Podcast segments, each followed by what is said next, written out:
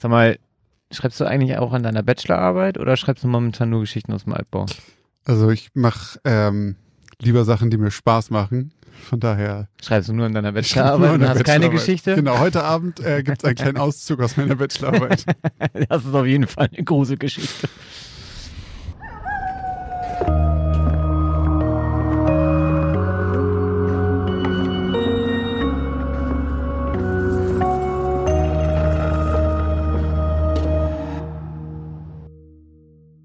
Und damit moin und herzlich willkommen zur Folge Nummer 26 mittlerweile von dem Grusel-Podcast mit dem X-Faktor Geschichten aus dem Altbau. Auch heute wieder mit mir, Christoph Wellbrock. Und auch heute wieder mit mir, Josh Kliemann.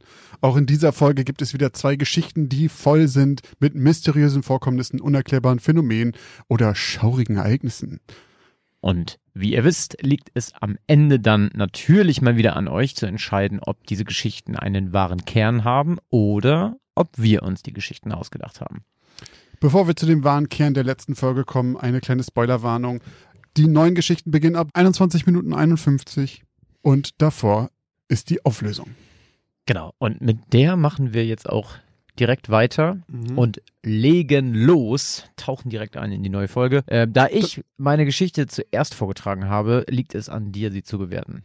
Bewerten. Beziehungsweise, äh, ich, zu, ich gebe ihr fünf kannst Sterne. sie auch gerne bewerten, aber du musst sie erstmal rekapitulieren und äh, dann erstmal sagen, was die Community sagt und dann darfst du. Gut, Danke, dass du mir die Regeln noch einmal kurz erklärt hast. Jetzt weiß ich besser Bescheid. Also, wir, Ey, aber du, du, du, ich weiß ja, dass du sie kennst, aber vielleicht nicht unsere zahlreichen neuen Hörerinnen und Hörer. Also, den würde ich natürlich zuerst empfehlen, die letzte Folge nochmal zu hören, weil die Geschichte ist tatsächlich eine Fünf-Sterne-Geschichte gewesen von Christoph. Aber zuerst einmal, wir hatten euch auch gefragt, ob ihr glaubt, dass diese Geschichte wahr ist oder nicht. Und von euch sagten 66 Prozent, sie ist wahr und 34 Prozent, sie ist falsch. Äh, zur Erinnerung, tödliches Flüstern, so hieß sie, ging um ein Spukhaus, in dem etwas geistert, was dort allen Wohnenden zusetzt, sei es von Unwohlfühlen über Schlafstörung bis hin zu flüsternden Stimmen, mhm. die den Betroffenen grausame Gedanken ins Ohr säuseln, mit tragischen Konsequenzen. Die Sache ist, dass. das geht schon gut los. Ja, und was soll ich sagen? Es scheint so, als ob heute wieder ich an der Reihe wäre, etwas Geld in unser kleines Sparschwein äh, hier zu werfen. Denn nachdem ich die Geschichte gehört hatte letzte Woche, dachte ich, die hat er sich, glaube ich, ausgedacht. Weil es ist ja auch nicht so. Ich habe das Gefühl, es sind wieder so flüsternde Stimmen. Das ist was, das könnte öfter mal so sein. Aber ich dachte einfach, okay, ich glaube, Christoph hat sich das einfach überlegt.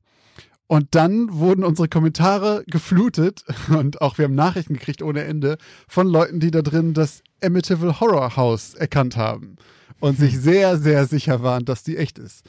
Und ähm, deswegen, ich bleibe natürlich bei meiner Meinung als ehrliche Haut, die ich nun mal bin, und sage, ich glaube, sie ist ausgedacht und befürchte, dass ich hier Du willst Euro doch nur deinen Alkoholkonsum hier finanzieren und schmeißt da deswegen Euro rein. Ja, irgendwer muss ja das ganze Bier bezahlen, was du hier versäufst. Hallo, ich liege ja wohl auch oft genug falsch. Du sagst also, die Geschichte ist falsch. Ja. Tja. Da war mal wieder die Community schlauer als du. Das mein Lieber. leider häufig. Ähm, ja, genau, die Geschichte ist wahr und es ist auch richtig. Es dreht sich um das Amityville Horrorhaus. Beziehungsweise Gut. um die Morde äh, im Amityville Haus. Warte, äh, ich, ich zahle erstmal ganz kurz. Zahl mal eben. So, jetzt darfst du. Und äh, ich kann mich auf jeden Fall noch an eine Person aus den Kommentaren äh, erinnern, der oder die meinte, ja, das ist auf jeden Fall die Geschichte aus dem Amityville Haus und deswegen ist die Geschichte falsch. ich glaube, ah. du hast das falsch ah. verstanden. Na gut, aber das könnte ja sein, dass jemand nicht weiß, dass das auf wahren Begebenheiten beruht, einfach nur sagt, das kenne ich aus dem Film ja. und Filme sind nicht echt. Okay, stimmt, so kann es auch sein. Ja, auch nicht so schlimm. Er hat das Richtige, ja, oder sie hat das Richtige gemeint. Es geht um das Amityville House, welches in tatsächlich auch im Staate New York steht und in der Nähe von New York City ähm, in dem kleinen Vorort Amityville ähm, existiert. Und meine Geschichte war ja so in drei Parts aufge teilt. Einmal in den, das äh, quasi die, die Meos das Haus verlassen und der Umzugshelfer da den Wagen voll macht. Dann halt, die, die Meos ziehen gerade ein, die räumen den Wagen leer. Und dann halt eben ähm, der Mord an der Familie, den Ronald verübt. Und ja, auch diese drei Parts gibt es sozusagen, wobei ich tatsächlich in meiner nachträglichen Recherche nochmal herausgefunden habe, dass der erste Part rein zufällig war und ich diesen Umzugsunternehmer mir eigentlich ausgedacht habe und dachte, das wäre ein cooler Einstieg Mhm. Und die Geschichte so, also diese Geschichte von hinten nach vorne zu erzählen, das ja, fand, fand, ich war irgendwie cool. ein cooler Kniff so und deswegen habe ich gedacht, komm, dann fange ich mal mit dem Umzugsunternehmer an. Ich habe dann aber tatsächlich auch, also es ist jetzt nicht irgendwie mega wichtig für die echte Story, aber ich habe dann halt gelesen, dass halt eben auch ein Umzugsunternehmer den ganzen Kram leergeräumt hat, weil die keine, keinen Bock hatten, den Umzug ah, selber zu machen, weil die wirklich Hals über Kopf da abgehauen sind. Und der Umzugsunternehmer hat dann auch, also der echte hat dann auch nochmal irgendwie gesagt, so ja, nee, er hat da jetzt nichts irgendwie gemerkt beim Umziehen. Und das war wirklich Zufall. Und das genau bei dir auch so war ne? Genau, und also die Wahrheit der Geschichte unterteilt sich dann eben auch noch in den oder innerhalb der letzten beiden Parts. Und zwar der zweite Part, weil ich die Geschichte ja von hinten nach vorne erzählt habe, spielt in der wahren Geschichte halt auch erst nach dem Mord. Also da geht es um die Familie Lutz. Die ist nämlich nach den Morden in das Haus gezogen, ein Jahr später und ist auch, glaube ich, nach einem Jahr schon wieder ausgezogen, direkt weil sie eben diese ganzen Poltergeisterscheinungen und Geistererscheinungen hatten, die äh, unter anderem auch von mir in der Geschichte thematisiert werden.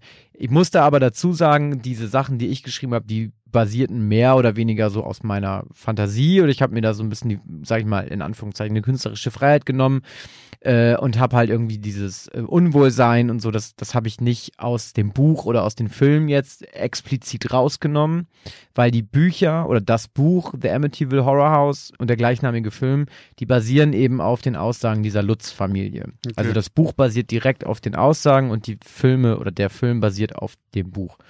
Ähm, genau, und da sind das halt auch so klassische Poltergeisterscheinungen, aber auch eben so, ich glaube, Albträume und auch diese Stimmen eben. Und ähm, in Wirklichkeit hat wohl auch der Herr Lutz ähm, wohl direkt irgendwie am ersten oder zweiten Tag, nachdem die da eingezogen sind, eine Stimme gehört, die wohl meinte so, get out. Ziemlich deutlich. Und hm. ähm, die haben das dann auch tatsächlich äh, gesegnet und äh, mit Weihwasser behandelt. Und ähm, behandelt. Das, klingt, als ob die Wände einreiben. Oder gereinigt äh, oder versucht zu reinigen. Auf jeden Fall hat es halt alles nichts genützt und ähm, ja, die waren nicht lange da.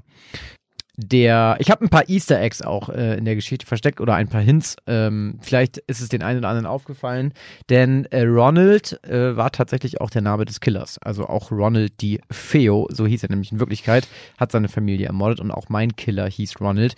Und Ronald Di Feo die Meo hieß die. Die Meo, genau. Die Meo war quasi der Name der. Das hat auch jemand bei uns in den Kommentaren geschrieben. Hat, ja, ja, ich glaube, ich habe es auch gelesen.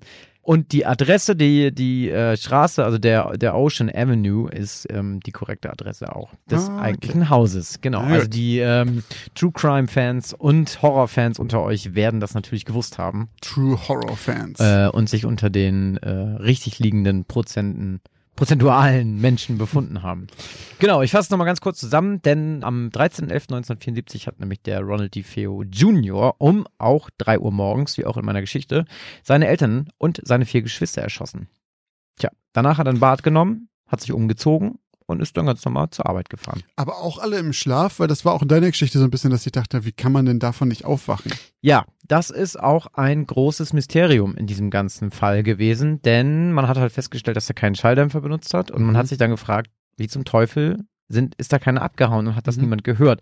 Und auch alle Opfer oder Leichen lagen quasi auf dem Bauch und wurden von hinten erschossen, was sehr seltsam war. Ja, voll man hat dann halt ganz kurz gedacht, dass, naja, vielleicht hat er Hilfe gehabt, vielleicht war er das nicht alleine, mhm. sondern die wurden irgendwie quasi zeitgleich alle ja. erschossen.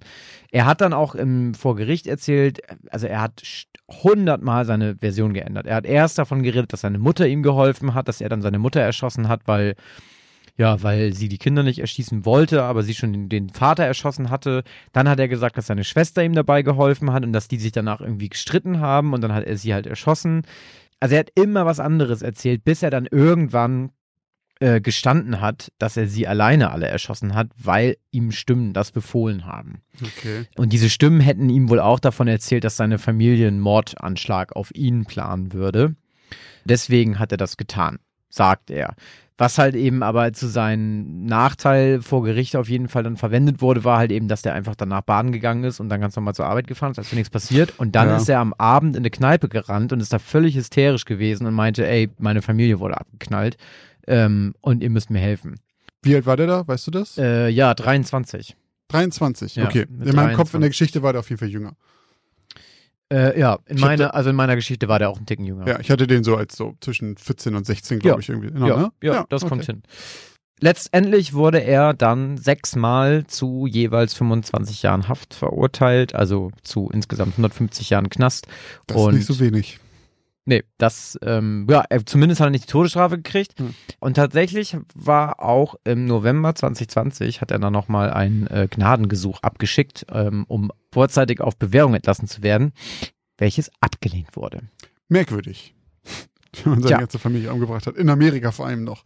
Ja, also es, es, gab, also es so. war wirklich ab, also es war wirklich weird dieser ganze Fall auch, weil irgendwie er meinte auch, also weil zu deiner Frage auch nochmal, ähm, äh, die Polizei halt aus sich gefragt hat, äh, wieso ist da keiner wach geworden? Und dann hat Ja. er halt gesagt, dass er seine ähm, Familie mit äh, ähm, Medikamenten betäubt hat.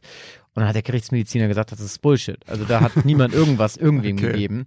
Und dann wurde sogar noch ähm, äh, eine These aufgestellt, dass es sich vielleicht um einen Auftragsmord gehandelt haben könnte, denn der Onkel von dem Ronald DiFeo, also der Bruder von seinem Vater, war Ja. nämlich ein Mitglied der Genovese Crime Family Uh. aus New York City. Okay. Ja, aber auch der Verdächtige hat dann ein Alibi gehabt und dann war das relativ schnell vom Tisch auch. Und ähm, Also so ganz geklärt wurde das auf jeden Fall nie. Naja, insofern, dass man halt gesagt hat, du warst das und er hat es auch gestanden. Ja, ja, aber man hat nicht so, man hat keine handfeste Erklärung, wo man sagt, ach genau, deswegen, jetzt macht alles Sinn, sondern es ist einfach immer noch ein Ja. bisschen weird. Ja, ein bisschen schon. Okay. Genau, und äh, wegen den Stimmen hat er natürlich, und das ist ja so ein bisschen auch speziell an dem äh, ganzen Verteidigungssystem da in den Staaten, weil ja da die Staatsanwalt und Verteidigung immer eigentlich so gegeneinander wettern und das kommt nicht auf Argumente an, sondern Nee. einfach nur, wer ist lauter. Ja. Und dann hat irgendwie die Verteidigung einen Psychiater gestellt, der natürlich gesagt hat, ja, also der hat Stimmen gehört, der ist schuldunfähig. Mhm. Und dann hat die Verteid äh, hat die Staatsanwaltschaft halt gesagt, ja, das kann ja alles sein, aber der hat halt auch irgendwie Heroin genommen und LSD genommen und der war halt super krass drogenabhängig. Okay. So, der war auf jeden Fall in der Lage, also der war nicht schuldunfähig. So, der Mhm. wusste, was der da tut. Das ist einfach nur eine dumme Ausrede und das hat dann auch letzten Endes die Jury so gesehen. Ja, Okay. Das war's? das war's. The Amityville Horror House. Genau. Ist der Film gut? oh, ich habe den ewig nicht gesehen. Also ich fand den früher auf jeden Fall ziemlich gruselig. Mir wurde der irgendwann mal empfohlen, aber ich habe den irgendwie nie geguckt. Deswegen wusste ich wahrscheinlich auch nicht, dass seine Geschichte echt Ist zu lange her bei mir. Also ich weiß halt, dass ich ihn da, damals echt gut fand und wirklich auch gruselig fand. Ich Mhm. glaube, das Buch ist wahrscheinlich richtig gut. Könnte ich mir vorstellen. Das habe ich leider nicht gelesen. Die sind ja oft besser als die Filme. Meistens ja. Vielleicht muss man das mal lesen. Naja, okay. dann würde ich sagen, machen wir direkt weiter im Anschluss hier mit deiner Story. Und zwar hatten wir noch eine Geschichte, letzte Folge, die da lautete 31 Tage.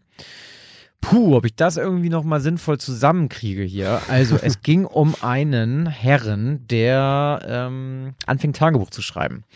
Und er verliert sich eigentlich immer und immer mehr in seinen Zeilen, die er schreibt. Und anfangs hat er eigentlich gar keinen Bock dazu, merkt dann aber irgendwann, dass es ihm irgendwie Spaß macht. Und eine Freundin hat ihm das auch empfohlen. Mhm. Und er, er verliert sich immer mehr da drin und, und wird auch immer vergesslicher. Also ver ver vergisst, was er geschrieben hat, er vergisst zur Arbeit zu gehen, er vergisst sogar, wer ihm irgendwie davon erzählt hat, dass er mal Tagebuch schreiben soll. Also es wird alles sehr, sehr weird und dann findet er auch noch im Keller irgendwie komische Symbole mit blauer Farbe. Also Ja. und irgendwas ist in seinem Keller. Es war sehr, sehr, sehr gruselig äh, und gleichzeitig auch sehr abstrus alles. Hier meinten 73% von euch, dass Josh von einer wahren Geschichte erzählt hat und 27% glaubten, dass es seiner Fantasie entsprungen ist. Tja, ich Drei Viertel. Ja, ja, Knapp. quasi. Ja, eigentlich, ja, wieder 2% fehlen da nur. Ja. Ähm, ja, ich habe mir natürlich auch meine Gedanken gemacht und ich, ah, ich weiß dann immer nicht, ähm, wie wir das hier clustern nach äh, wahr und falsch. Also wir hatten das ja schon mal. Also ich glaube, es ist so ein bisschen wie in deiner zweiten Geschichte. Ich krieg nicht mehr den Namen zusammen, aber mit Ich krieg nicht mehr dem zusammen, was ich da geschrieben. Jungen im Freizeitpark. Ah, okay. Ich glaube, es verhält sich bei dieser Geschichte ähnlich wie in der Geschichte. Ich glaube, du hast dir eine wahre Krankheit oder Mhm. ein Krankheitsbild ausgesucht, wie du das auch schon öfter gemacht hast, wie du das auch in der Schlafparalyse gemacht hast. ähm, und ich glaube, du hast das in diesem Fall auch wieder gemacht. Ähm, ich würde nicht sagen, dass du Demenz genommen hast. Ich würde sagen, es war ist so ein Mix aus Demenz und Wahnsinn oder so. Und Die Geschichte ist falsch, basiert aber eben auf irgendeinem wahren Dingsbums, Mhm. Krankheit oder Krankheitsbild. Ich habe immer noch nicht rausgefunden, an was mich das erinnert hat. Ich bin immer noch der Meinung, dass irgendwie, dass mir das irgendwie bekannt vorkommt. Aber ich sage irgendwie so schlussendlich, dass die Geschichte falsch ist. Damit sollst du recht behalten. Du darfst heute dein Geld sparen. Ja, Rollo, Alter. Dann kriege ich sogar noch einen Euro von dir zurück. Ha, den Ja. habe ich gar nicht mit gerechnet, dass ich den wieder. Ich dachte, der landet auf jeden Fall im Glas. Ich habe es ein bisschen gehofft. Hier. Also, ich habe mir die Geschichte komplett ausgedacht. Ich wollte einfach schon länger mal immer eine Geschichte schreiben. Ich habe schon öfter mal gedacht, dass das Format eines Tagebuchs eigentlich cool ist, Na, wo, wo hast du dir das denn abgeguckt? weil du auch mal ein Tagebuch hattest oder was? Aber ich wollte vor allen Dingen schon immer mal was machen, was ich halt so auch aus Videospielen und sowas kenne, dass du halt von Eintrag zu Eintrag eine Veränderung an einem Charakter oder an der irgendwas merkst. So, es gibt öfter mal halt in Videospielen, dass du irgendwelche Voice-Logs findest oder sowas und merkst so nach und nach, okay, da passiert irgendwas. Oh ja, stimmt. Ähm, zum Beispiel bei The Last of Us ist das ganz geil. Ich Ja? weiß nicht, ob du es gespielt hast. Nee. Also kann ich mal kurz sagen, geht um so Zombie-Apokalypse im Prinzip so ein bisschen, beziehungsweise mit einer Krankheit. Ja. Und da schreiben sich dann immer, weil, weil die Leute irgendwann nicht mehr raus können, schreiben die sich halt so Nachrichten untereinander. Okay. Und irgendwann dreht halt jemand mal frei, weil der dann diesen Virus hat und schreibt das dann auch so runter und dann Ja. ist dieser ganze, diese Tonalität verändert sich total. Genau, Also, und genau das war so das Vorbild, weil ich kenne das auch von so Sachen, dass irgendwelche Leute krank werden oder, oder wahnsinnig werden Mhm. und du das immer mehr merkst. Und sowas wollte ich einfach immer mal schreiben. Und ich habe ich hab da viele Sachen vermischt. So, also ich habe halt auch mal gegoogelt, was es so für Krankheiten gibt und auch Demenz angeguckt und sowas. Und dann habe ich überhaupt erst gemerkt, es gibt anscheinend mehr als 50 Formen von Demenz, die zum Teil krass unterschiedlich sind. Es gibt zum Beispiel die eine, wo ich auch so mich so ein bisschen zumindest daran orientiert habe, ist die sogenannte PIC-Krankheit oder frontotemporale Demenz. Eine Krankheit, bei der halt die Stirn- und Schläfenlappen des Gehirns zerstört werden langsam. Und dadurch kriegst du halt so eine Antriebslosigkeit, wirst immer müder, verwahrlost und auch kriegst eine Persönlichkeitsveränderung halt. Und so eine emotionale Gleichgültigkeit. Was man vielleicht, wenn man jetzt die Geschichte mal hört, so ein bisschen raushören kann. Das merken die Betroffenen in der Regel halt selber nicht bei dieser Krankheit, bei ganz viel Demenz ja auch. Und also erstmal dazu ist es absolut krass, wenn man sich mal so durchliest, was es für Demenzarten gibt und was die mit einem machen und wie unterschiedlich das auch ist. Das wusste ich überhaupt nicht. Für mich war das immer eine Sache irgendwie. Ja, ich habe immer nur noch irgendwie Alzheimer und Demenz. Ich wusste dann, irgendwann ist es, glaube ich, ich glaube, es ist ein Unterschied, Ja, genau. aber das, da hört es dann auch auf. ich mir. bin auch absolut kein Experte. Ich habe halt wirklich nur so ein bisschen drüber gelesen und da einfach gemerkt, okay, das ist ein riesen Thema. Und das habe ich auf jeden Fall gemischt. Und dazu kommt halt dieses Symbol und sowas. Das habe ich, weil ich letztens was gelesen habe über Der König in Gelb. So ein äh, Buch, was an den Lovecraft-Mythos angelegt ist. Und da gibt's halt auch dieses Symbol an der Wand, was plötzlich so da ist und auch die Leute so verändert und sowas. Und auch dieser Wahnsinn ist ja in diesem ganzen Cthulhu-Mythos Mhm. allgegenwärtig. Und das habe ich einfach so ein bisschen in so einen Topf geschmissen und ein bisschen rumgerührt und dann mal geguckt, was rauskommt. Aber das, was du meinst, dass es dich an wen, an was erinnert, das haben auch mehrere geschrieben und mich würde tatsächlich interessieren, an was. Also eine Person hatte geschrieben, erinnert an Nachtwandler von Sebastian Fitzek. Der schreibt gute Bücher, das weiß ich. Ich habe schon ein, zwei von dem gelesen, aber Stimmt, das kenne ist ich nicht. mehrmals vorgekommen, oder? Genau. Vielleicht muss ich das mal lesen, aber anscheinend ist das da vielleicht so ein bisschen ähnlich. Aber ich weiß auch nicht genau, was du zum Beispiel jetzt meinst, weil es da halt für mich kein direktes Vorbild gab. Ja. Aber ich meine, wirklich so ein Tagebuch, wo Leute so langsam durchdrehen oder sich verändern, ist jetzt kein ganz neuer Kniff. Ja, so. was mich halt so irgendwie so ein bisschen getriggert hat, war halt so dieses mit der mit der Farbe, Mhm. das, wo ich halt, also ich meine, du, du, du meintest ja wahrscheinlich, dass er das selber gemalt hat, ne? Ja. Und er das aber halt nicht mehr weiß. Ja. Und das hat mich irgendwie, so, das hat so ein bisschen meine, mein Gehirn gekitzelt. Hast du mal Nummer 23 geguckt, oder wie der heißt? Mit, mit Jim Carrey? Da ist es ein bisschen so. Und dann aber auch noch das mit dem Arbeitgeber, dass der gefeuert wird, weil der wahrscheinlich, das hast du ja auch nicht explizit geschrieben, aber ich dann halt dachte, naja, der ist halt wahrscheinlich einfach übelst lange nicht zur Arbeit gekommen, Mhm. aber der rafft das halt gar nicht mehr. Das könnte Maschinist sein. Den Film mit Christian Bale. Ja, ist es da auch so, dass er da nicht mehr zur Arbeit kommt? Den habe ich gesehen. Der ist auf jeden Fall, der wird auch super weird und weiß auch ganz viel nicht mehr. Da ist ja auch so ein Identitätsstörungsding. Und ich, ich glaube, der ah, wird der gefeuert, weil er nicht hingeht oder weil da ein Arbeitsunfall ist. Irgendwie sowas. Gut, aber am Ende spielt es alles keine Rolle, weil ich Unrecht, also ich war zwar im Recht, das ist falsch, aber du hast dich da nicht irgendwo Nee, inspirieren ich, lassen. nee so. aber ich meine halt damit nur, es gibt wirklich viele Medien, die sowas in die Richtung machen. So, also was von wegen, irgendwer verändert sich langsam oder rafft Ja. Sachen nicht mehr so ganz so. ja, stimmt, ich hatte doch selber sowas mal, ähnliches mal geschrieben. Also ich dachte, ich hatte sowas selber Nee, mal. hier mit dem, äh, das blutige Erbe, mit dem Ja, Polizisten, stimmt. der auch nicht mehr weiß, dass Ja, er die Leute da genau. alle abgemurkst hat. Scheint ein, ähm, ein gern verwendetes Story-Element zu sein. Ein oft bestelltes Feld. ja, du, du alter Zirkus. Bitte? Wie, nee, wie sagt man? Wortgewandter, du alter Zirkus. Wortgewandter Zirkusdompteur, wie man so schön sagt. mit Wir ich weiß nicht, alter. Zirkusjongleur, wie du mit Wörtern jonglierst. Achso, So. ja, das finde ich besser. Ja. Ähm, Gut, aber das war meine Geschichte vom letzten Mal. Krass, aber also da hast du aber auch mal wieder ordentlich mal gezeigt, was alles so in deinem kleinen Köpfchen steckt. muss ich mal ganz ehrlich sagen. Ich Also ich, ich hoffe, man hat das. beeindruckend. Also ich hatte beim Schreiben immer das Gefühl, vielleicht geht so ein Wandel zu schnell von Tag zu Tag quasi, den ich da beschreibe. Ich habe aber selber beim Schreiben so ein bisschen das Gefühl, ich werde selber wahnsinnig, weil man irgendwie, keine Ahnung, irgendwann war ich so viel zwischen den Tagen hin und her und habe so viel in meinem Kopf überlegt, was dann wie, wo, äh, dass ich zum Schluss selber so ein bisschen durch den, durch den Wind war. Ähm, ich hoffe, man konnte dem folgen, was die Tage angeht, weil da zwischendurch mal ein paar Sprünge drin sind. Das ist, glaube ich, schwer, wenn man das einfach nur hört, vielleicht. ja, ging mir, ging mir so, aber Ist ja nicht so relevant. eben, spielt keine Rolle. Nee. Aber ist halt wenn man das selber schreibt, ist, glaube ich, immer noch ein bisschen anders, weil ich natürlich so, ich habe es ja vor Augen. Ich finde es, also das war jetzt wahrscheinlich nicht beabsichtigt, weil du es gerade dann dich dafür dann nochmal so halb jetzt entschuldigst, aber es hätte auch ein geiles Stilmittel sein können, dass es halt wirklich mit Absicht super verwirrend ist, um Ja. das nochmal zu verdeutlichen, dass man selber nicht mehr peilt. Bei mir ging das ja so. Ich habe dich ja sogar, noch gefragt, weil ich dann so dachte, warte mal, sind Waren da da Sprünge oder nicht? waren da Sprünge jetzt drin oder, oder ist das immer jeden Tag? Ja. Und dann, Wie gesagt, weil, vielleicht, weil das wäre halt geil gewesen, wenn er selber so wahnsinnig und vergesslich wird, dass er jeden Tag quasi reinschreibt, Montag, Dienstag, Mittwoch, Freitag, aber in Wirklichkeit liegen da Monate zwischen. ja, okay, stimmt. so, und er schreibt da einfach rein, äh, erster, erster, zweiter, erster, und er ist schon irgendwie am 2. Mai oder so. Und ähm, das wäre cool gewesen. Ist es nicht. Trotzdem geile Geschichte. Gut, Hat mir gut gefallen. das freut mich.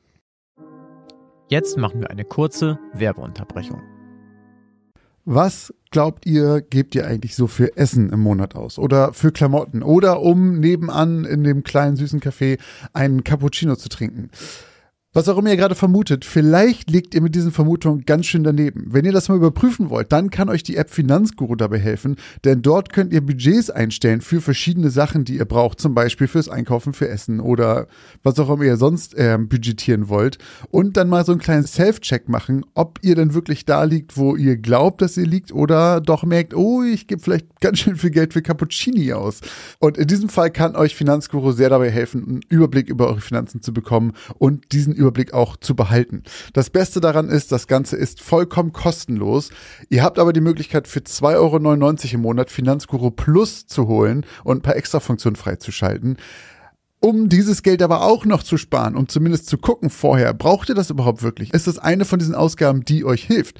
Dafür könnt ihr Finanzguru Plus drei Monate komplett kostenlos testen. Dafür müsst ihr einfach nur den Code Altbau benutzen. Der ist 30 Tage lang gültig und damit bekommt ihr drei Monate Finanzguru Plus vollkommen kostenlos. Ganz wichtig jedoch, das gilt nur für Neukunden. Das heißt, wenn ihr schon Kunde da seid, dann seid ihr wahrscheinlich eh glücklich damit und braucht ihn gar nicht. Die Anleitung, wie das funktioniert, könnt ihr ganz einfach hier finden bei uns in den Shownotes. Das haben wir euch wie immer hier verlinkt. Also probiert es jetzt gerne aus und guckt mal, wo ihr bei euren Budgets in Wirklichkeit liegt und ob da nicht für irgendwas viel zu viel Geld flöten geht.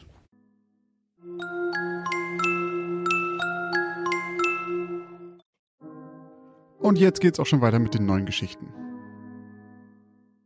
Ja, Dann und da ich letztes Mal zuerst dran war, bist du dieses Mal zuerst dran. Das heißt, ich darf mich jetzt zurücklehnen.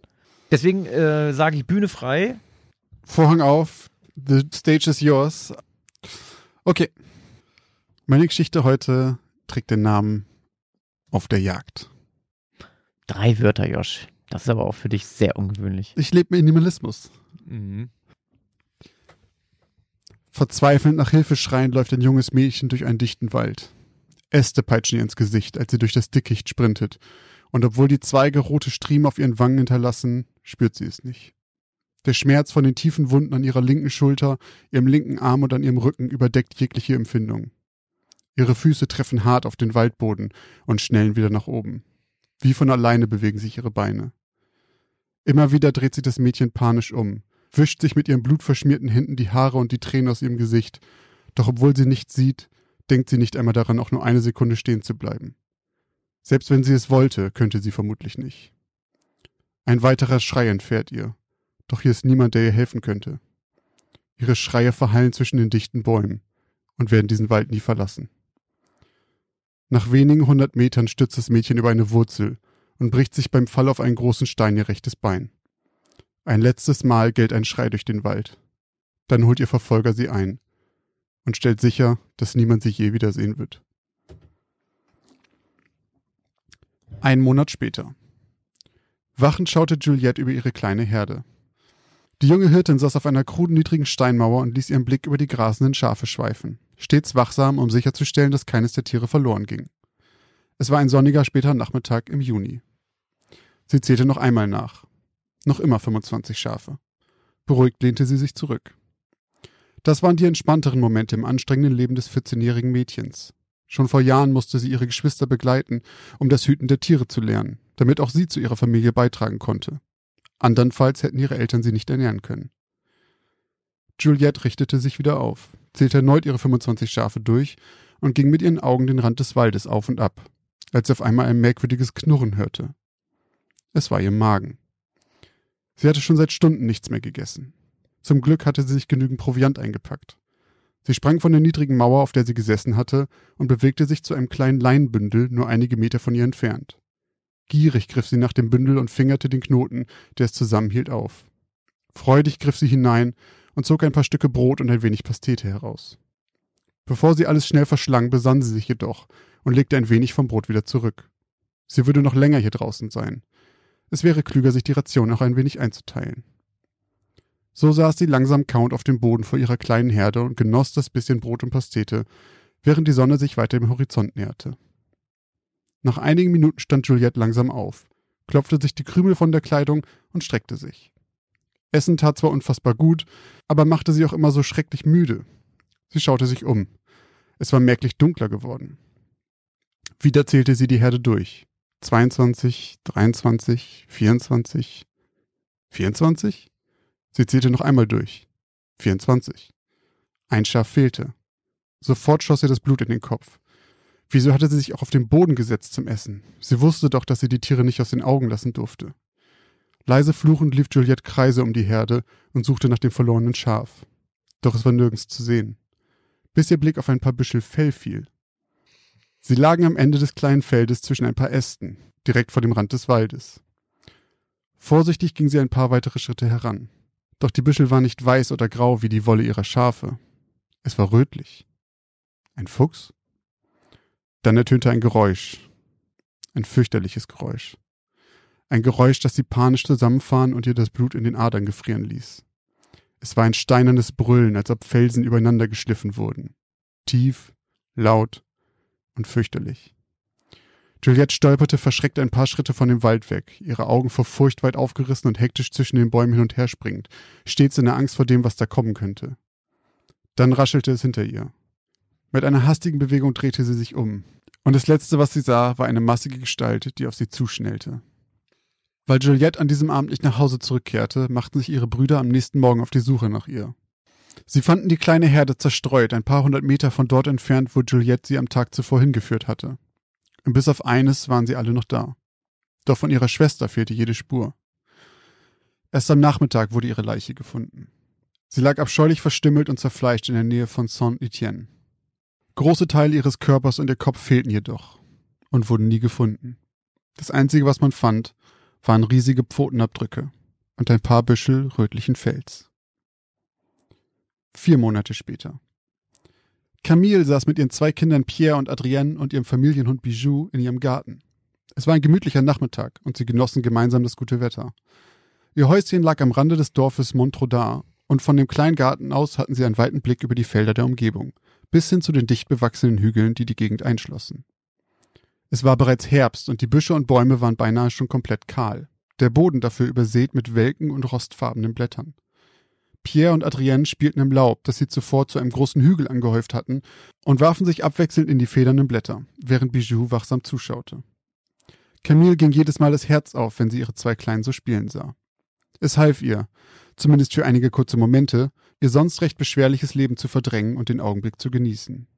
Sie hatten es nicht leicht. Die Ernte im Sommer war aufgrund der Hitze recht spärlich ausgefallen und sie hatten wenig Geld. Dieser Winter würde hart werden. Dazu kamen die Gerüchte über die Angriffe in den letzten Wochen und Monaten. Nicht weit von hier seien Menschen gestorben. Viele Menschen. Irgendetwas von einer Bestie wurde sich erzählt. Camille wusste nicht, wie viel man davon glauben konnte. Auf dem Dorf war man schließlich gerne mal geschwätzig und da wurden kleine Geschehnisse oftmals größer gemacht, als sie tatsächlich waren. Dennoch, seit sie davon gehört hatte, fiel es ihr schwer, ihre Kinder allein zu lassen. Doch vielleicht machte sie sich auch einfach zu viele Sorgen. Die Angriffe passierten schließlich nicht hier bei ihnen. Und solange sie nicht in den Wäldern unterwegs waren, was sollte schon passieren? Camille stand auf und ging ins Haus. Sie musste sich noch um das Abendessen kümmern. Heute würde es sogar Fleisch geben. Sie hatte von ihren Nachbarn ein wenig Lamm bekommen und Camille wollte einen Eintopf kochen. Das würde eine Überraschung für die Kleinen werden. So machte sie sich also ans Werk, während sich der Himmel draußen langsam verfärbte, bis die Abendröte fast das gesamte Firmament einnahm. Sie wollte gerade den Kessel auf das Feuer hieven, als ein Schrei durch die Fenster hallte, der ihr den Kessel aus den Händen gleiten ließ. Es war nicht selten, dass Pierre und Adrienne sich stritten. Doch dieser Schrei war anders. Dieser Schrei war Panik und Angst. So schnell sie konnte, lief sie zur Tür in den Garten und fand dort Pierre. Blutend und schreiend, mit tiefen Wunden über seinen Brustkorb gezogen, stand er am Rand des Gartens und zeigte angsterfüllt auf das Feld dahinter, von wo aus sie aufgeregtes Gebell und Geknurre vernehmen konnte. Was Camille dann sah, würde sie den Rest ihres Lebens nicht mehr loslassen. Auf dem Feld hinter ihrem Haus stand eine Bestie. Ein Ungetüm, wie sie es noch nie gesehen hatte. Es war fast so groß wie ein Rind, mit einem massigen vorderen Körper und einer flachen Kopfoberseite. Es bewegte sich zwar wie ein Wolf, doch war es weitaus größer. Es hatte rötliches Fell mit einem dunklen Streifen auf dem Rücken und Flecken an den Flanken. Und in seinem riesigen Maul hielt es Adrienne. Panik durchzog Camils ganzen Körper. Panik, Angst und Verzweiflung. Alles, was sie über das Monstrum gehört hatte, war wahr. Und sogar noch untertrieben. Mit aller Kraft zwang sich Camille auf das Monster zuzulaufen, während sie hoffnungslos Steine nach ihm warf. Doch ihr Hund Bijou kam ihr zu Hilfe und griff die Bestie unablässig mit Bissen in die Hinterbeine an, worauf es nach einigen Sekunden die schwer verletzte Adrienne aus ihrem riesigen Maul fallen ließ und in wenigen Sätzen über das Feld in Richtung der dichten Hügel sprang und verschwand. Obwohl ihre Nachbarn nur wenige Minuten später zur Hilfe eilten und die Wunden ihrer Kinder versorgten, so gut es ihnen möglich war, war es für Adrienne zu spät. Sechs Tage nach dem Angriff erlag das kleine Mädchen in Verletzung im Haus der Familie. Pierres Wunden heilten. Zumindest die körperlichen. Das Monster tötete in den nächsten Wochen und Monaten weiter und weiter. Zumeist Kinder, jedoch blieben auch erwachsene Menschen nicht gänzlich verschont. Es war egal, ob man sich auf Viehweiden, Feldern, Wäldern oder in kleinen Orten befand. Über etliche Kilometer hinweg jagte die Bestie jeden und alles. Viele wurden verschleppt, manche auch lebend. Doch die, die überlebten, trugen schwere Wunden von der Begegnung davon und beschrieben ein Wesen so abscheulich, dass es allen, die es wagten zuzuhören, den Atem verschlug. Man erzählte sich, dass das Wesen sich dicht an den Boden drückte, während es sich an seine Opfer anschlich und damit weiten Sprüngen anzugreifen. Den meisten Opfern riss es die Kehle raus und ließ sie ersticken. In einigen Fällen verschlang es große Teile des Körpers ihrer Opfer bereits in den wenigen Minuten, bis Hilfe herbeieilte. Auch Giftköder verhalfen nicht zum Ziel. Sie töteten zahlreiche Tiere, unter anderem auch Hirtenhunde, nur die Bestien nicht. Im Februar des nächsten Jahres wurde eine Jagd veranstaltet, die dem Morden endlich ein Ende bereiten sollte. Über 20.000 Jäger, Soldaten und Treiber beteiligten sich und durchkämmten die Hügel und Weiden. Doch die Bestien kamen auch ihnen. Hunderte von Wölfen wurden in den nächsten Wochen erlegt, immer in der Hoffnung, einer davon wäre das Monstrum, das für die Gräuel verantwortlich sei. Doch es starben weiterhin Menschen. Wann immer das grausame Bellen der Kreatur durch die Schluchten und Wiesen hallte, flohen die Bewohner und schlossen sich in ihren Häusern ein. Monatelang lebten die Menschen in Angst und Schrecken, bis das Bellen eines Tages versiegte und auch die Toten ausblieben. Was mit dem Monstrum letztendlich geschehen ist, das weiß niemand. Doch noch heute meiden die älteren Menschen, die hier leben, manche Felder und Wiesen. Teils aus Respekt vor den Toten, teils noch immer aus Angst. Hm. Hm. Ich sehe ein misstrauisches Gesicht. Klingt nach einer klingt nach einer Geschichte, die man kleinen Kindern erzählt, damit sie brav sind und nicht zu lange draußen bleiben. Ah, Ja, das spricht für mich eine klare Sprache. Ich habe da eine ganz klare Vermutung. Wobei, die hatte ich, muss ich eigentlich sagen. was hat sie dir zerstört?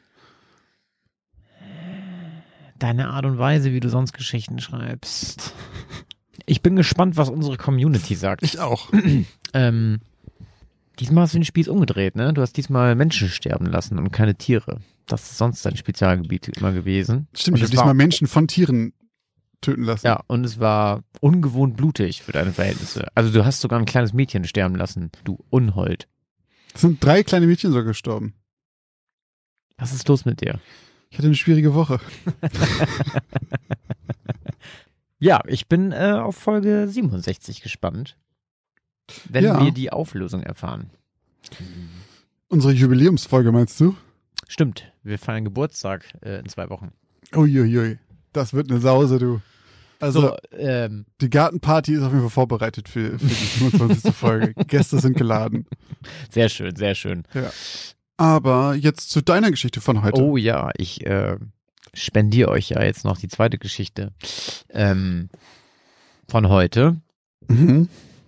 Und zwar lautet diese ein schlechtes Omen.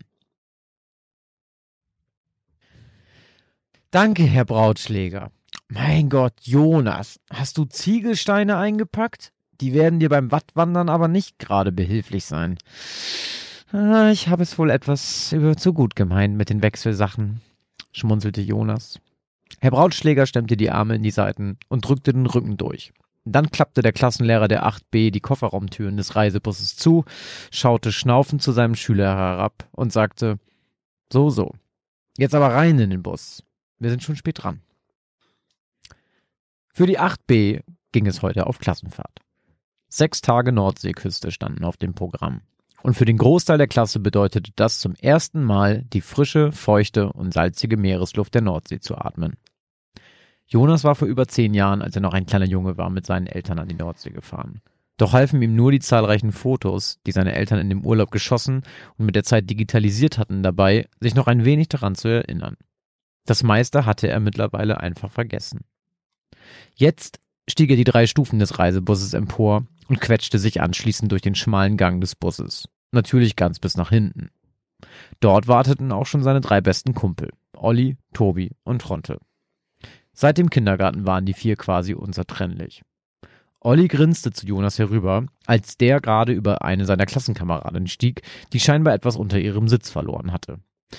Habe ich durch die Provianzkontrolle meiner Mutter bekommen, rief er und schüttelte eine Tüte Chips in seinen Händen. Wow, die sind ja sogar ausnahmsweise essbar und nicht diese trockenen Naturcracker, die deine Mutter uns immer andrehen will, wenn wir das Wochenende bei dir verbringen, antwortete Jonas und ließ sich zwischen Olli und Tronte auf seinen Sitz fallen. Eben, Mann. Deshalb war ja von Provianzkontrolle die Rede. Leute, fast viereinhalb langweilige Stunden Busfahrt stehen uns bevor, brach Tronte Olli ins Wort. Dass ihr eure Gameboys eingepackt habt, davon gehe ich selbstverständlich aus. Aber habt ihr auch an die Linkkabel gedacht?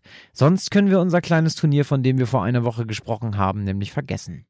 Check, check, check, wiederholten Jonas, Olli und Tobi nacheinander und hielten dabei ein kurzes schwarzes Kabel empor. So habe ich mir das vorgestellt, sagte Tronte zufrieden und schaufelte mit seinen Händen durch Ollis Chipstüte. Fünf Stunden später parkte der Reisebus auf dem Parkplatz der Jugendherberge, in der die 8b die nächsten sechs Nächte verbringen würde. Ist der Brautschläger sicher, dass er uns hier unterbringen will? Mann, die Bude sieht aus, als würde sie gleich zusammenbrechen. Tobi hatte nicht Unrecht. Die Jugendherberge hatte ihre besten Tage hinter sich. Auf den Fenstern lag eine zentimeterdicke Staubschicht, von der Fassade bröckelte stellenweise der Putz und in den Regenrinnen hatten es sich allerlei gefiederte Untermieter gemütlich gemacht und aus Gestrüpp und Ästen ihre Nester gebaut. Hauptsache, es regnet nicht rein, lachte Olli. Nachdem die Jungs sich ihr Gepäck aus dem Bus organisiert hatten, gingen sie mit dem Rest der Klasse und Herrn Brautschläger in die Eingangshalle der Jugendherberge. Der Mann an der Rezeption war vermutlich im selben Alter wie sein Opa, dachte Jonas. Er hatte einen weißen Spitzbart und trug eine dunkelblaue Schiebermütze, die ziemlich abgetragen aussah und einen ekeligen Fettrand besaß. Während er mit Herrn Brautschläger die letzten Einzelheiten besprach, paffte er süßlich riechenden Qualm aus seiner Pfeife gegen die dicken Brillengläser des Klassenlehrers und sah dabei fast ein bisschen aus wie Popeye mit Spitzbart. Als Herr Brautschläger ein paar Minuten später mit dem Portier alles geklärt zu haben schien, richtete er noch ein paar Worte an seine Klasse und erklärte die üblichen Hausregeln, so dass Jonas sich ein Gehen verkneifen musste. Frühstück um acht, Abendbrot um sechs, Nachtruhe um zehn und so weiter und so fort. Das Übliche halt. Kurze Zeit später hatten die Jungs es sich in ihrem Zimmer im zweiten Stock gemütlich gemacht. Wenn die Betten schon nicht der Hit sind, dann ist es zumindest die Aussicht. Alter Schwede, von hier kann man ja fast bis nach Dänemark gucken, staunte Tronte. Stück mal ein Rück, murmelte Jonas und drückte sich neben Tronte in das Velux-Fenster. Er hatte nicht zu viel versprochen. Die Aussicht war beeindruckend. Vom Zimmer der vier Jungs konnte man über eine kleine Böschung direkt auf die Nordsee gucken. Jonas erblickte zwei große Containerschiffe, die am Horizont kreuzten, und ein paar kleinere Segelboote, die nicht weit entfernt vom Strand den Launen des Windes ausgeliefert waren. Frische, salzhaltige Luft stieg ihm in die Nase, und Jonas drehte sich aufgeregt zu seinen Freunden. Lasst uns heute Nacht ein bisschen die Gegend erkunden. Klar, was denkst du denn? Dass wir um zehn die Lichter ausblasen und Heier machen? Kommt gar nicht in Frage. Wir schleichen uns raus, das ist doch klar, antwortete Olli und schaute zu Tronte und Tobi. Schade, stöhnte Tobi ironisch. Ich dachte, ich könnte auf Klassenfahrt endlich mal etwas Schlaf nachholen und zeitig ins Bett gehen. Wenn mich nicht alles täuscht, sollte das Wasser sich später zurückgezogen haben und wir haben Ebbe. Dann können wir eine kleine Nachtwattwanderung machen, zwinkerte Tronte und schloss das Fenster hinter sich. Das wird ein Spaß. Als die Nacht hereingebrochen war und nur noch das Mondlicht einen schmalen Lichtkegel durch das Velux-Fenster in das Zimmer der Jungs warf, gingen die Jungs noch einmal ihren Plan durch, während sie in der Mitte des Zimmers auf dem Boden hockten. Nachdem alle einvernehmlich genickt hatten, als Olli den Plan nochmal im Detail vorgetragen hatte und der symbolische Uhrenvergleich vollzogen war, schlichen sie sich leise aus ihrem Zimmer und tippelten auf Zehenspitzen die alte, knarzige Holztreppe der Jugendherberge herunter. Hab ich mir schon gedacht, flüsterte Olli, als er die Türklinke der Haustür herunterdrückte. Abgeschlossen. Dann müssen wir durchs Fenster raus. Nacheinander kletterten die vier aus einem Fenster des Speisesaals in den groß angelegten Garten der Herberge. Der Vollmond strahlte auf sie herab und tauchte die Gräser und Apfelbäume des Gartens in ein gespenstisches, milchiges Licht. Hier lang, wisperte Olli den anderen zu und zeigte nach links zur Straße, auf der die vier vor ein paar Stunden aus dem Bus gestiegen waren. Jonas konnte die Aufregung spüren, die zwischen seiner Brust und seinem Magen aufkeimte, und er vernahm ein pulsierendes Rauschen in seinen Ohren. So ein kleiner Ausflug war mal wieder lange überfällig, rief er mittlerweile nicht mehr im Flüsterton. Anstatt der Straße zu folgen, liefen die vier Freunde querfeldein hinunter zum Meer. Lediglich das Mondlicht wies ihnen durch das Dickicht den Weg, und je näher sie dem Strand kamen, desto intensiver konnte Jonas den Geruch von salziger Seeluft in der Nase wahrnehmen. Irre, staute Tronte ein paar Minuten später. Die anderen nickten bestätigend und schauten wie gebannt auf das teilweise vom Mondlicht beleuchtete und vom Wasser komplett befreite, vor ihnen liegende Wattenmeer. Doch dann wurde die Stille plötzlich von einem schrillen Klingen unterbrochen, und Jonas zuckte zusammen. Habt ihr das gehört? hörte er sich auf einmal wieder flüstern. Ja, wisperte Tobi zurück. Klingt wie das Läuten einer Schiffsglocke. Ja, aber soweit ich weiß, braucht ein Schiff ein bisschen mehr als nur eine Handbreit Wasser unterm Kiel. Das muss ein Spaziergänger sein, der die gleiche Idee hatte wie wir, erwiderte Tronte.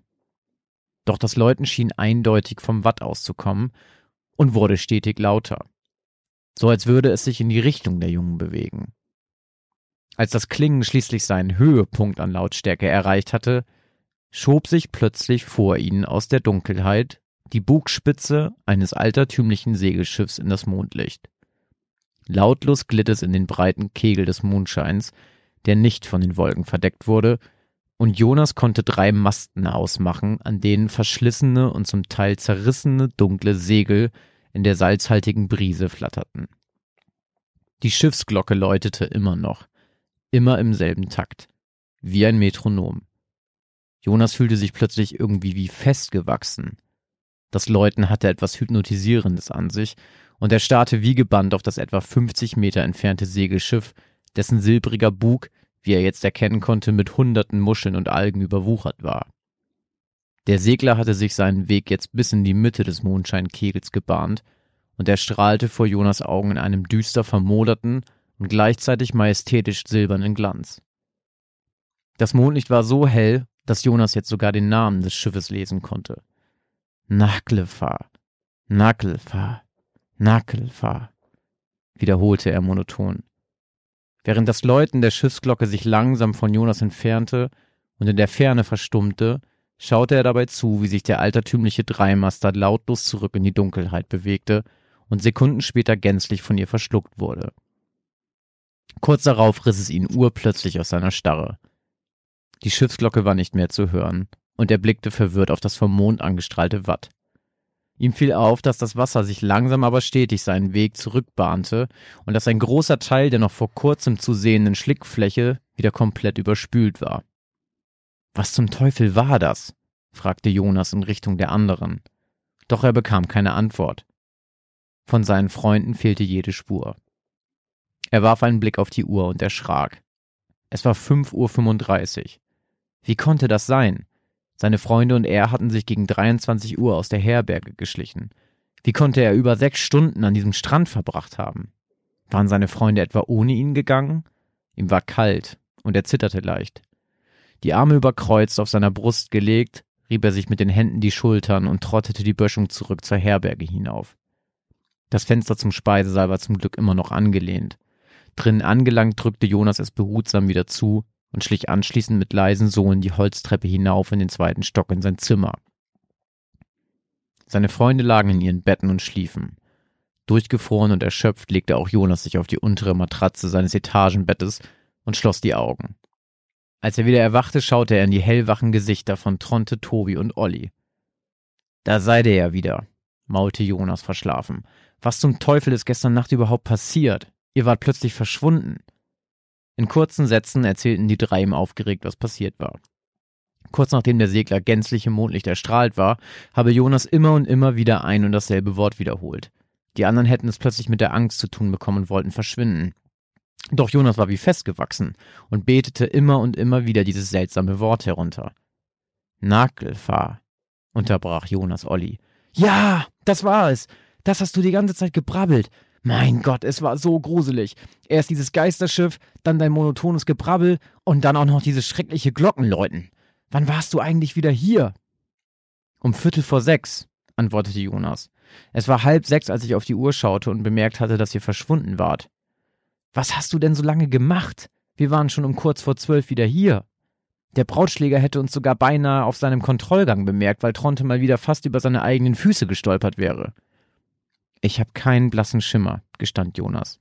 Ich kann mich nur an das Läuten der Glocke und an das Schiff erinnern. Ein Glück ist nichts passiert, sagte Tobi ernst und legte sanft seine Hand auf Jonas Schulter.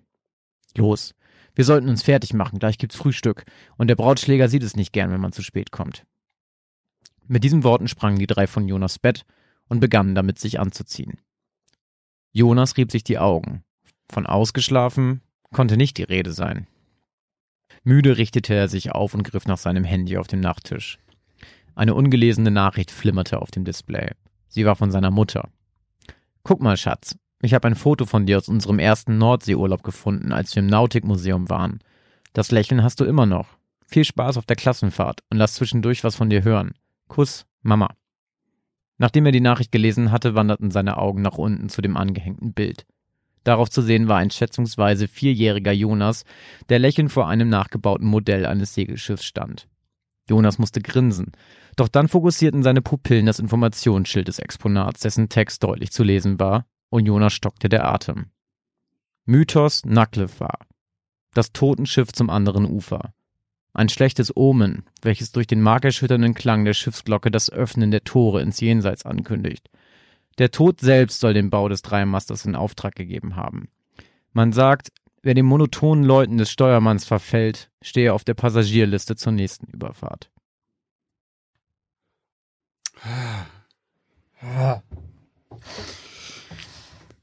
Die vier Fragezeichen und der, und der Kahn des Todes. ah, stimmt. Ich hatte richtige Fragezeichen-Vibe. Der heißt auch noch Jonas. So wie Justus stimmt. Jonas. Oh ja, stimmt. Ja. Okay. Ich dachte, also erstmal habe ich gedacht, äh, dass ein schwerer Rucksack am Anfang ein Foreshadowing ist. Da kam ja gar nichts mehr bei raus. Ich dachte so, da kommt noch irgendwas.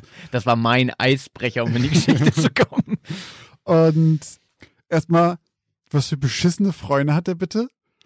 Ja, er steht hier halt am Wattenmeer und labert irgendwas und bewegt sich nicht mehr. Naja, gehen wir mal besser ins Bett. Die haben nicht mal Hilfe geholt, die Arschlöcher. Hey, die sind irgendwie in der achten Klasse. Ja, die haben und? mega Angst, die rennen Ja, lieber weg. gut. Ich dachte die ganze Zeit, ich habe im Kopf, ich war zum Teil ein bisschen abwesend, weil ich im Kopf die ganze Zeit versucht habe, Nackelfer rückwärts zu lesen, weil ich dachte, das ergibt irgendwas. Ich Ah. dachte, jetzt kriegt er ein Bild und dann sieht man irgendwie im Spiegel hinter ihm Nackelfer und dann dreht er sich um und steht da halt, ich habe die ganze Zeit gedacht, Nackelfer, ich habe über, weil, wenn man es nur hört, ich weiß ja nicht mehr, wie es geschrieben wird und kam halt nichts bei raus. Aber äh, ich dachte, darauf geht's hinaus. Okay. Aber dann ist ja so ein bisschen wie dieses, heißt der Charon, Charon von der griechischen Mythe. Der ist doch auch mit seinem, mit, der muss doch über den Oh ja, über den äh, Fluss Styx. stimmt, den habe ich gerade im Kopf wegen ähm, Hades, Hades, ja. Ja. Stimmt. der halt über den Fluss Styx dann rüber schippert mit dir.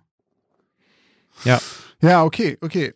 Also ich hatte richtig krasse Fragezeichen-Vibes, was grundsätzlich was Positives ist. Mag ich immer gerne. Und ich fand es war gut geschrieben. Das war so gut, dieser Slang von den Kids. Das hat mir sehr gefallen. Hey, Gameboy spielen, Linkkabel, Chips töten auf der Rückfahrt. Ich dachte, vielleicht wird das auch ein Remix, ein, so ein Remake von deiner äh, Pokémon-Geschichte nochmal mit dem äh, Oh, Geräusch stimmt. des Todes da. Stimmt, das Linkkabel. Für Linkkabel Eindeutig dann- erkannt. Ja. Sehr Ja, gut. Ja, ja. Okay, aber hat mir gefallen, hat mir sehr gut gefallen. Schön. Wie, wie hieß die nochmal? Omen, schlechtes Omen. Ein schlechtes Ohm. Ja, okay. Aber apropos ranzige Jugendherberge. Es gibt ja eine Menge Orte, die noch ranziger sind als die Jugendherberge aus deiner Geschichte. Und zwar die sogenannten Lost Places, über die wir letzte Folge geredet haben. Ob- Beziehungsweise vorletzte Folge und in der letzten Folge nochmal Bezug darauf genommen haben. Und wir hatten euch ja gefragt, ob ihr Lost Places kennt, ob ihr schon mal da wart oder ob ihr Empfehlungen habt. Und da gab es viele, viele, viele Antworten von euch. Ja, wir haben super viele Nachrichten von euch bekommen. Wir haben ja auch darum gebeten. Und viele von euch sind anscheinend Fotografen und Fotografinnen und äh, waren sehr, sehr oft in Lost Places, um dort zu shooten.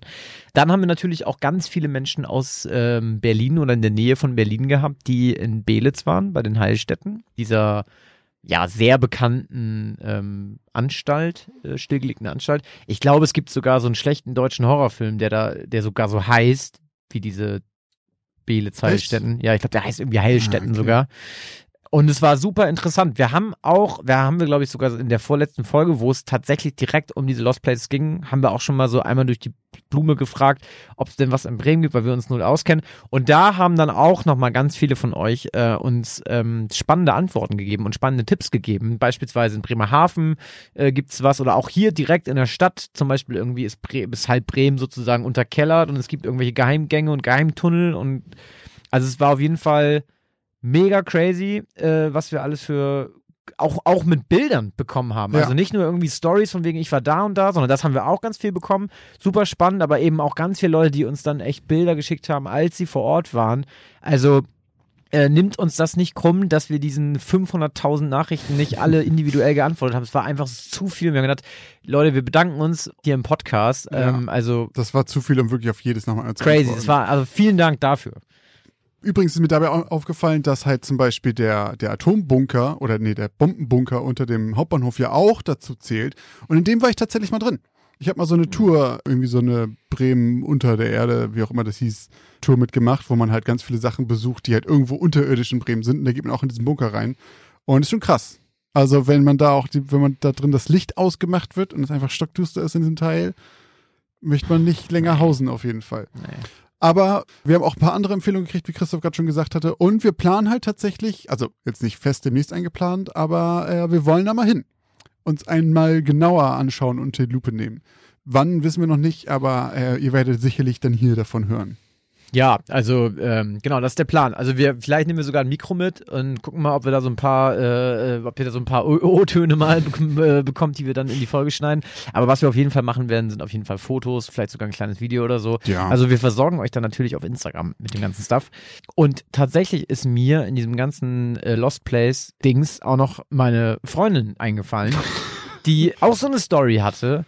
Die hat sie mir dann noch mal quasi so ein bisschen erzählt und hat mich gefragt, hey, ist das eigentlich ein Lost Place? Und ha, das ist so halb ein Lost Place, aber es ist eigentlich eine geile Gruselgeschichte, weil sie war nämlich mal auf einer Radtour im Blockland. Das ist auch hier in Bremen. Und ich weiß gar nicht, ob ich das schon mal erzählt habe, aber ähm, du hast mir das auf jeden ich Fall hab dir das erzählt, ne? Ja, ich glaub schon. Ja, und das ist crazy, weil sie war da mit ihrem Ex-Freund und die haben eine Radtour gemacht und ähm, dann, das war so ein verlassener Bauernhof. Also es ist, eigentlich ist es ein Lost Place. Wenn man jetzt so sagt, es ist einfach verlassene irgendwas ist, dann Ja. ist es auf jeden Fall einer. Auf jeden Fall sind die da halt hingefahren, haben sich den so ein bisschen anguckt, weil der ist so, weil Blockland kennt man hier in Bremen als, da fährt man gerne mal Rad, das kann man schön machen, da gibt's auch leckeres Eis, kann ich nur empfehlen an alle, die hier in der Nähe sind. Auf jeden Fall sind die dann auf diesen Bauernhof gegangen und also sie hat mir das schon lange, lange, lange, lange, lange, bevor wir den Podcast überhaupt gemacht haben, erzählt. Deswegen weiß ich, dass sie mir das jetzt nicht erzählt, irgendwie, weil, hä, ich will auch mal was beitragen. So, ähm, und sie hat mir das damals auch so erzählt, dass sie so da waren und sie sich sofort total unwohl gefühlt hat. Hm. Und ihr damaliger Freund auch. Und die haben sich angeguckt und die dachten nur so, also es, wenn wir jetzt hier nur irgendwie eine Tür aufmachen und dann eine Leiche liegt, so, dann würde das jetzt genau das widerspiegeln, was wir hier gerade fühlen. Ah, also die haben okay. sich super krass unwohl gefühlt und sind dann auch ziemlich schnell äh, da wieder abgehauen und haben das Weite gesucht und haben da nicht groß irgendwie was erkundet. So. Erstmal, ja, gut, war ein alter Bauernhof, kann man sich mal unwohl fühlen. So, dann, pass auf, geht sie eine Woche später mit ihren Eltern in eine Ausstellung in der Kunsthalle und dieser fucking Hof hängt da an der Wand, bebildert. Und es ist einfach ein äh, Hof, auf dem ein übelst krasses Verbrechen passiert ist, was auch tatsächlich schon bei dem Podcast Zeitverbrechen behandelt wurde. Ach was. Äh, und zwar äh, wurde dort eine ganze Familie abgeschlachtet von so, ja, das war so eine polnische Bande, die sich so ein bisschen, also das war alles zur Zeit, kurz nach dem Zweiten Weltkrieg. Mhm. Und das waren, glaube ich, irgendwie drei oder vier Polen, so halbe Räuber, so, die so auch von Mhm. Hof zu Hof gezogen sind, aber eben auch welche, die sich an den Deutschen rächen wollten an den Ah, Verbrechen der Nazis. Und die sind halt in diesen Hof und haben die ganze Familie in die Scheune gefercht und haben die alle abgeknallt. Und der äh, eine hat irgendwie überlebt, den haben sie in ähm, quasi in die Hüfte ge- geschossen. Und das ist crazy, weil der hat dann so getan, als ob er tot Tot ist, also hat sich totgestellt. Und dann haben die ihm noch zweimal in die, irgendwie ins Bein geschossen und er hat das quasi, ich muss mir vorstellen, der hat es hingekriegt, kein Mucks von sich Ah, zu okay, geben. Deswegen okay. hat er überlebt. Ja, auf jeden Fall ist da halt ein krass heftiges Verbrechen passiert. Das hat sie dann eine Woche später rein zufällig halt rausgefunden auf dieser Ausstellung. Und dann dachte sie so, Alter, und dann war ich, und warum ich war mich da vor, Ja, ich war vorher auf diesem Hof, ich habe mich Ja. mega unwohl gefühlt und das fand ich richtig gruselig. Das Ding ist, glaube ich, es gibt diesen Hof nicht mehr. Also wir sind dann schon, ja, wir waren auch schon öfter im Blog, da ich meinte, ja, wo ist der denn? Ich will da auch mal hin und so. Und der ist quasi abgerissen. Okay. Und ähm, ja, aber Klingt ein so bisschen viel wie, dazu. Klingt ein bisschen wie hinter Kaifeck in im Ja, Blockland. ein bisschen schon. Ja. Also Also, nur, dass können- du halt da weißt, wer es war. Genau, also dass es ist echt hat. eine krasse. Also ich glaube, in Zeitverbrechen in der Folge haben sie auch eine Verwandte, irgendwie Urenkelin oder Enkelin oder was Mhm. von demjenigen, der da halt sich totgestellt hat, interviewt. Die hat es auch da in dem Podcast vorgetragen und hat das irgendwie auch alles aufgearbeitet und ich glaube auch ihre Masterarbeit darüber. Also da gibt es auf jeden Fall Okay. ordentlich, sogar ordentlich Stuff, so den man da sich äh, einverleiben kann, wenn man denn möchte. Ja, so viel dazu. Also, Das hast du mir schon mal erzählt, aber ich glaube nicht so ausführlich. Ich wusste das nicht mehr alles genau. Auch dass das ein Zeitverbrechen drin war, wusste ich auch nicht. Ja. Aber crazy. Dann ist da vielleicht nämlich doch, ich glaube, bei sowas ist nämlich so, kann ich mir gut vorstellen. Vielleicht ist da einfach eine, eine böse Aura jetzt drüber. Bah, stell dir das mal vor, ey, du ah, bist an so einem Ort und du fühlst dich da sofort unwohl. Und nicht, weil du weißt, dass du irgendwo eingebrochen bist und Sondern so denkst, hier kommen gleich die Cops oder so und ich darf hier nicht sein, sondern du denkst so, Ich will hier nicht sein, so. ja, exakt. Ja. Eklig. Aber genug mit den schlechten Gefühlen, kommen wir zu den positiven Gefühlen. Denn wir haben wieder mal Unterstützung von euch bekommen und da müssten wir einmal Danke sagen. Ganz genau. Ähm, ich kann mich vor positiven Gefühlen, konnte ich mich wieder kaum halten in den letzten zwei Wochen. Denn als ich gesehen habe, dass die gute Nele ein neuer Patreon geworden ist, da habe ich gedacht, Nele, herzlichen Dank. Und auch bei Steady gab's die Tina und die Katha. Vielen Dank euch beiden. Ja, und dann haben wir natürlich aber auch noch ganz viele Leute, die uns in den innerhalb der letzten zwei Wochen auf PayPal unterstützt haben. Und zwar unter anderem die Regina. Vielen Dank, Regina. Vielen Dank an Nicole. Vielen Dank, Nadine. Vielen Dank an Matthias Steini. Steinecke. Vielen Dank an Florian. Und vielen, vielen Dank an nochmal Nicole. Eine andere Nicole. Eine zweite Nicole. Ja, viele mit N auch, ne? Nele, Nicole, Nadine, Nicole, Nicole. Vielen Dank an Gut euch. beobachtet, Christoph. Ja, mit, ich bin einfach Buchstaben sehr gut erkannt. Ähm, ja, wie immer, äh, vielen Dank. Falls ihr da auch äh, mal hier genannt werden möchtet und uns unterstützen wollt, dann könnt ihr das natürlich sehr gerne tun. Und zwar haben wir es euch sehr leicht gemacht. Ihr findet nämlich einen Linktree, in dem alle Links zu unseren Plattformen gesammelt sind, in unserer Bio auf Instagram, in unserer Bio auf Twitter und in den Show Notes zu jeder Folge. Und habt ihr die Auswahl zwischen Patreon, Steady und äh, PayPal und da könnt ihr euch einfach mal durchklicken und euch ein äh, für euch passendes Paket aussuchen, wenn ihr uns denn unterstützen möchtet. Da freuen wir uns sehr. Falls ihr uns auf irgendeine andere Art und Weise unterstützen wollt, gibt es da auch mannigfaltig Möglichkeiten. Und zwar zum Beispiel, teilt uns einfach. Erzählt euren Freunden von uns, empfehlt uns weiter, sagt allen, die auf ein bisschen gemütlichen Grusel stehen könnten oder einfach schöne Geschichten mögen, von uns und ähm, empfehlt uns einfach. Oder gebt uns auf iTunes eine kleine Bewertung oder hört uns einfach immer und immer wieder. Auch das freut uns natürlich. Genau, lasst einfach den ganzen Tag unsere Folgen laufen. Immer auf Repeat. Auf, Genau. Auf zehn Devices. Ähm, nee, aber auch an, an alle Menschen, die uns, ähm, weil das in letzter Zeit auch tatsächlich wieder relativ schnell, relativ viele geworden sind ähm, und die, äh, ich das Gefühl habe, dass die immer so ein bisschen zu kurz kommen. Ich mich auch oder wir möchten uns auch an dieser Stelle auch nochmal an alle Menschen bedanken, die uns äh, in letzter Zeit bewertet haben tatsächlich, weil da sind fast ausschließlich sehr, sehr, sehr positive Bewertungen gekommen und das soll hier auch einmal erwähnt sein, dass wir das lesen, sehen und uns darüber freuen. Wir lesen auch einfach gerne Feedback. So wirklich, wenn ihr sonst Feedback habt, entweder da in die Bewertung rein oder schreibt uns an Geschichten aus dem Altbau at outlook.de. Dort an diese E-Mail-Adresse kommen alles an Feedback, an Empfehlungen, an Geschichtsideen, an Hörergeschichten. Falls euch was Gruseliges, Spukiges passiert ist, schreibt uns auch gerne darüber. Das ist der Kanal, auf dem ihr uns auf jeden Fall erreichen könnt. Genau. Ein weiterer Kanal, auf dem ihr uns erreichen könnt, ist unser Instagram-Kanal. Yeah. Die meisten von euch wissen das schon, die meisten von euch folgen uns auch bereits. Falls ihr das noch nicht tut, dann tut das jetzt. Falls ihr noch keinen Instagram-Account habt, dann macht euch einen, weil einen Facebook-Account habt ihr alle, ihr Nasen. Und das Tolle daran ist, dass wir auf diesem Instagram-Kanal eben auch super einfach zu erreichen sind und dass wir euch dort auf dem Laufenden halten mit zusätzlichen Informationen zu unseren Geschichten. Zum Beispiel, falls ihr sehen wollt, wie die Villa Anna L. aus meiner vorletzten Geschichte aussieht, dann geht auf unseren Instagram-Kanal Geschichten aus dem Altbau, alles zusammengeschrieben. Dort ist ein Post schon mit Bildern von der echten Villa.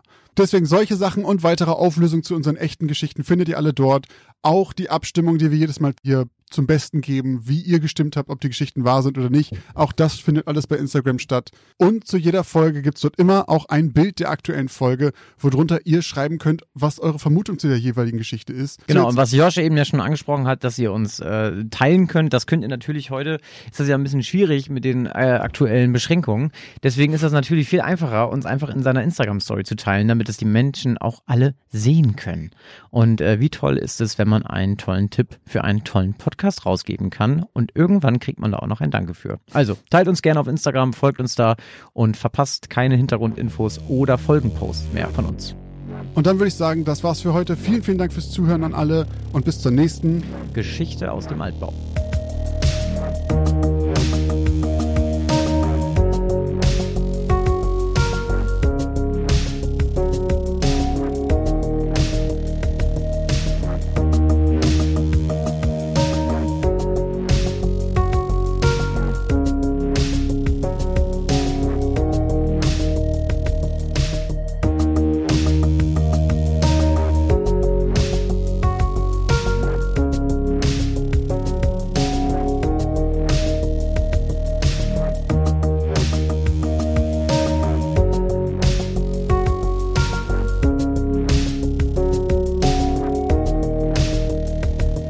Schnellen Bewegung schnellte sie herum.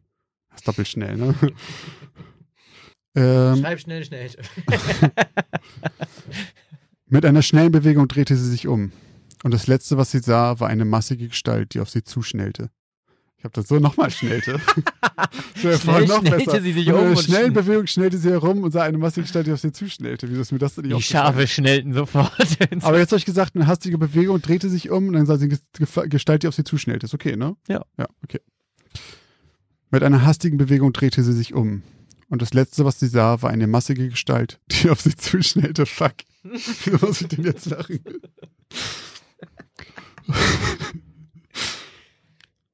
Weil Juliette an diesem Abend nicht nach Hause zurückkehrte, machten sich ihre Brüder am nächsten Morgen auf die Suche nach ihr. Sie fanden die kleine Herde zerstört. Was? Sie schnellten so